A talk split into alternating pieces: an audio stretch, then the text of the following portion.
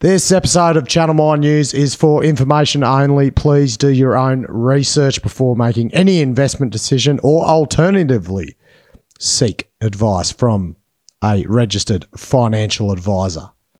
Back in the portal. Copy, shift box. I get radio check. Yeah, radio's working fine. Yeah, copy all personnel. Yeah, copy, mate. Yeah, in the vent bag.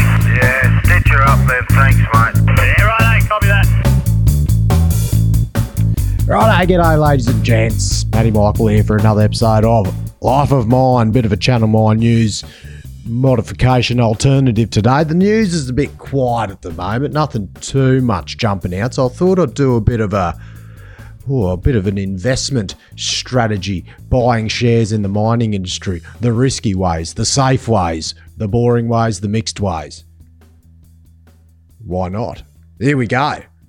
First up, the disclaimer. Again, now, as I said, as I'm giving stocks and everything, I will do the disclaimer again. This is general advice and th- my theories. Don't make an investment decision based on just what I say in this podcast. Do more research because investing has risks. See a registered financial advisor. That is always the safe bet. Now, with that out of the road, first thing I will say First topic for this podcast beware of the bubble. There's heaps of stock market bubbles. They've they've come, they've been, they've gone. There, there's more coming. Now, for a, bu- a bubble, for people that don't know, is what you'd call investing FOMO, fear of missing out. It's everyone buying something because it's going up, which puts more demand on that stock or that thematic. It keeps going up, but the eventual value of that stock or thematic is realized and the bubble just pops and people lose shitloads of money. Here's examples of some of the bubbles we've seen in our li- lifetime. Uh, the tech bubble, late 1990s. This popped in 2000. So, rise of the internet. Companies realized that if they just put .com on the end of their company name in America, their share price would go up because everyone was investing in tech companies. Most of these tech money, tech companies just went into administration, went to nothing. Hence, the bubble popped and people lost shitloads of money. More recently, you had the Bitcoin bubble. Uh, didn't that one bloody go off? 2017, then crashed in 2018. People were mortgaging their houses to buy Bitcoin. Some people made shitloads of money because they sold at the right time, but some people bought it at the highs of Aussie $25,000 in 2017. Then it all just went to shit because people pretty much didn't have the ability to sell it. But once uh, the shorting came in overseas, it it halved, then it quartered, then it was down 80%. Did bugger all for five, for a few years. So that 25,000 went down to 5,000. People lost bloody everything. Then it went back to over 70,000 Australian dollars, dove back down to 40,000. Then it went back up to 80,000 in 2021. And now it's back down to about 20 or 30,000. So people in this whole mania, uh, some people made a lot of money. Some people, majority of people, I will guarantee majority of people have lost a shitload of money and not even close to breaking either. Lost it all. So there, then you had the God, you had the THC bubble. Everyone was buying the weed stocks. Well, that was a few years ago, I think, probably four years ago. Uh, you've had the lithium bubble. A lot of companies just saying they had pegmatites on their mining lease. That gave a temporary lift in their share price. Uh, you've had the rare earths, but rare earths thematic.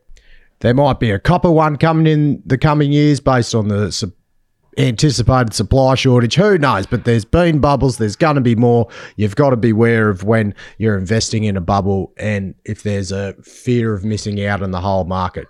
Now, long and the short, there are a lot of exploration companies in mining, the small caps. When I say small caps, that means their, their company value could be between, say, 10 and 80 million. That's a small cap a lot of them might just they might just keep doing capital raises, keep raising money off shareholders and institutional people just to keep drilling, hoping they will find something. And even if they've found something marginal, they'll never get it in, into production and actually generate cash. So there's look, give you a bit of context, there's 2,325 companies listed on the ASX. This was off the net, so I assume this is correct. Of that number, there are 650 companies in the mining and metal space. So 650. Now, only a very small percentage of that 650 are mining companies that actually make money or that actually have a project under construction. The rest of them are your small caps that are exploring, trying to find something, hoping they're going to get a hit.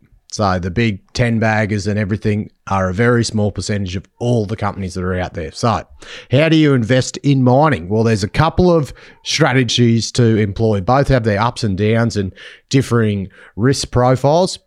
I'll go through and then and some of them might be more exciting, but you end up worse off than going the boring way. And I'll go into that now. Full disclosure of how I am invested. I haven't really followed these rules. I've essentially put all my eggs in one basket. I have 90% of my money in one stock that has a small market cap.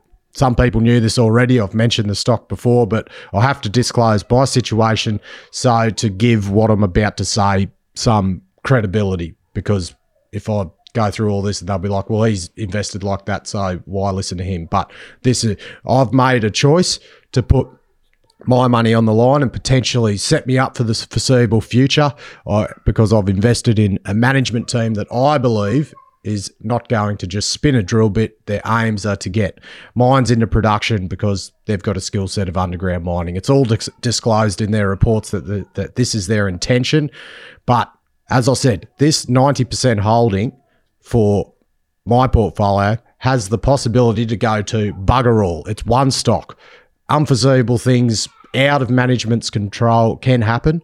And that's the risk you take when you do something like this. So I'll either be sitting great if it goes up to a 200 mil market cap and they, after they, they might acquire producing mines or get their current leases into production.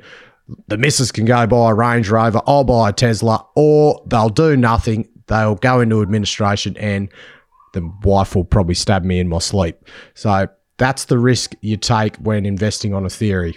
So that's my situation. I've made a choice. That's the risk I'm prepared to take.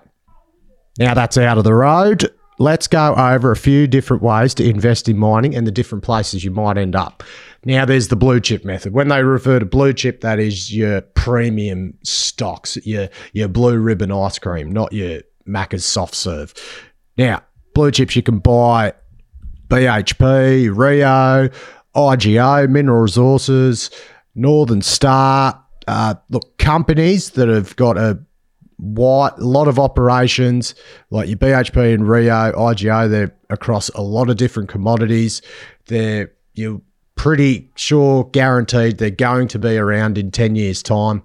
BHP and Rio are paying decent dividends. You can reinvest those dividends and uh, have that holding the dividends compound over time. There's that's your surefire, boring way to make, let's say, 10% a year on average. Could be 7% a year, but that compounds every year. Hypothetically, if you make an average return of 10% a year every year on average, you'll double your money in seven years. It's it's the safer way. It's not as exciting on the day-to-day trading, but if you invest, say, you've sold your house, you've got a hundred grand profit, you want to put that into the stock market, that hundred grand in seven years might be worth two hundred thousand, possibly. Could be more, could be less. You buy it, you don't touch it. Then another, the other method, bit of a hybrid method, you can the blue chip with some mid cap elements. So you can have a mix of the blue chips above, then you can head down to your mid caps like your your Capricorn metals, your West African resources, Develop, Centaurus, Liontown, Red Dirt. They're just examples. That covers the your gold, your copper, your nickel, your lithium. They're all either generating cash or about to head into production in the near future to start generating c- cash. So you look at Precision Funds Management, the lads will speak to on Channel Mine News. Their website shows their top positions uh, it's a lot of the mid cap companies that I've just pre- previously mentioned. You do start introducing a bit more volatility in your portfolio with this method, as those companies might only have one or two assets. So, look, a coup in Burkina Faso will be a risk to West African resources. Uh, a poor mineral resource estimate, or not poor, but one below expectations, will be a negative for, say, Red Dirt, which is what happened to them. Their maiden lithium resource was a bit lower in grade, so that saw them go down a bit.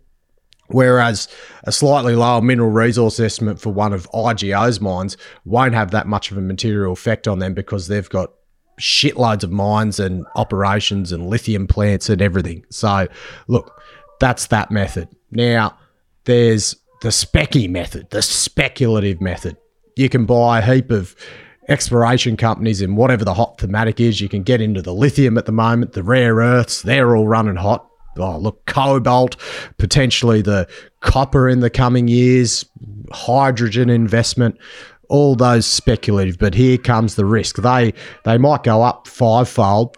You hold the stock, then the story isn't as good as investors first thought, and then they retrace to what you bought them for. It's a it's an emotional roller coaster because you only make money on when you sell it. So look, here's an example of a, a speculative stock that went up and went down. So Tempest Minerals, T E M, they hit some copper near Golden Grove. Everyone thought, oh, this could be the the new big copper deposit in Australia. Uh, so it shot up from two cents up to eighteen cents, a nine bagger. Then the assays come back and the copper percentages were very low. Now they're sitting back at two point seven cents. So whether they go up shitloads or not, you only make money when you sell them. Something to consider. So as I said, if you let's put side by side the blue chip method uh, or the blue chip mixed method versus the speculative method.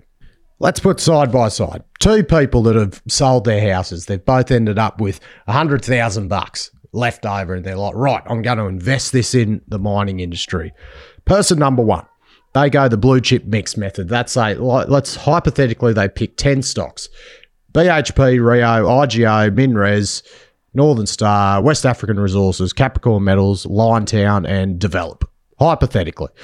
Now, over, let's say, a five year period, the other person puts their 100 grand into 10 speculative exploration stocks across lithium, rare earths, copper, and nickel. There you go. Now, this speculative portfolio, one of the stocks is a 10 bagger, absolutely shoots the lights out. They put 10 grand in each, 10 grand in all 10. One's a 10 bagger, absolutely. It's an absolute belter of a stock, and they sell it after the five years. One of them doubled. Uh, doubled. That's a great result. Another one stayed the same. Then one of them was went down 20%. A couple of them went down 70%. A few of them went down 80%, went to nothing. So, look, they had the 10 bagger, they had the double, one stayed the same, and that was the spread. That 100,000 is worth now 154,000. So even after that 10 bagger, because remember 10 times 10,000, there's your 100,000, there's your money back. The one doubled and the other ones all went to bugger all. So they've made 54% on their money, even after that 10 bagger, because you can't pick, usually you can't pick multiple 10 baggers. Let's go to the blue chip mixed bag method. A lot more boring. So look, a couple of them doubled. One of them went up 90%, couple of went up 80%, couple went up 70%, one went up 50%, couple went down 20%. That's over a five year period. They were long term stocks. Nothing shot the lights out. A couple doubled. That's pretty good. A couple went down, was still down by the end. But even after that boring little method, that person's made 60% on their money. So these are purely hypothetical, but it just shows even if you get a 10 bagger, but you lose all the heap of equivalent amounts of money in stocks that actually go pretty close to nothing, the boring method, even though you're not shooting the lights out with 10 baggers, will possibly and most likely make you more money than the more exciting method. So it's something something to consider, something to consider of how you how you approach this. Now, a tip, couple of tips, couple of tips, whether you take them on board or not. If something goes up 10 times, consider taking your money. Plenty, plenty go up massive on FOMO, investment FOMO discussed before, and then they retrace when the news isn't as good. If the profit is there to take, consider taking it. As I said, the Tempest Minerals example before, they went up nine bag and then they went straight back down. So whether it went up or not, and if you didn't sell it, you never you never made money. It could have just, it pretty much could have just stayed flat and you've ended up in the same position. But it can go the other way as well. You only lose money when you sell something. So let's say a stock is down 50% from when you bought it.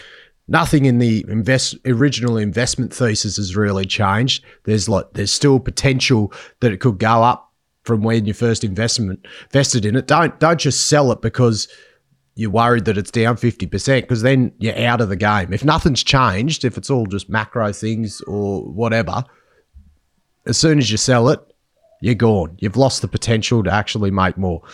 Hold it for as long as you can while the investment case is still the same as when you first invested. I've seen plenty of people buy something, including myself, plenty of people buy something because someone told them to do it.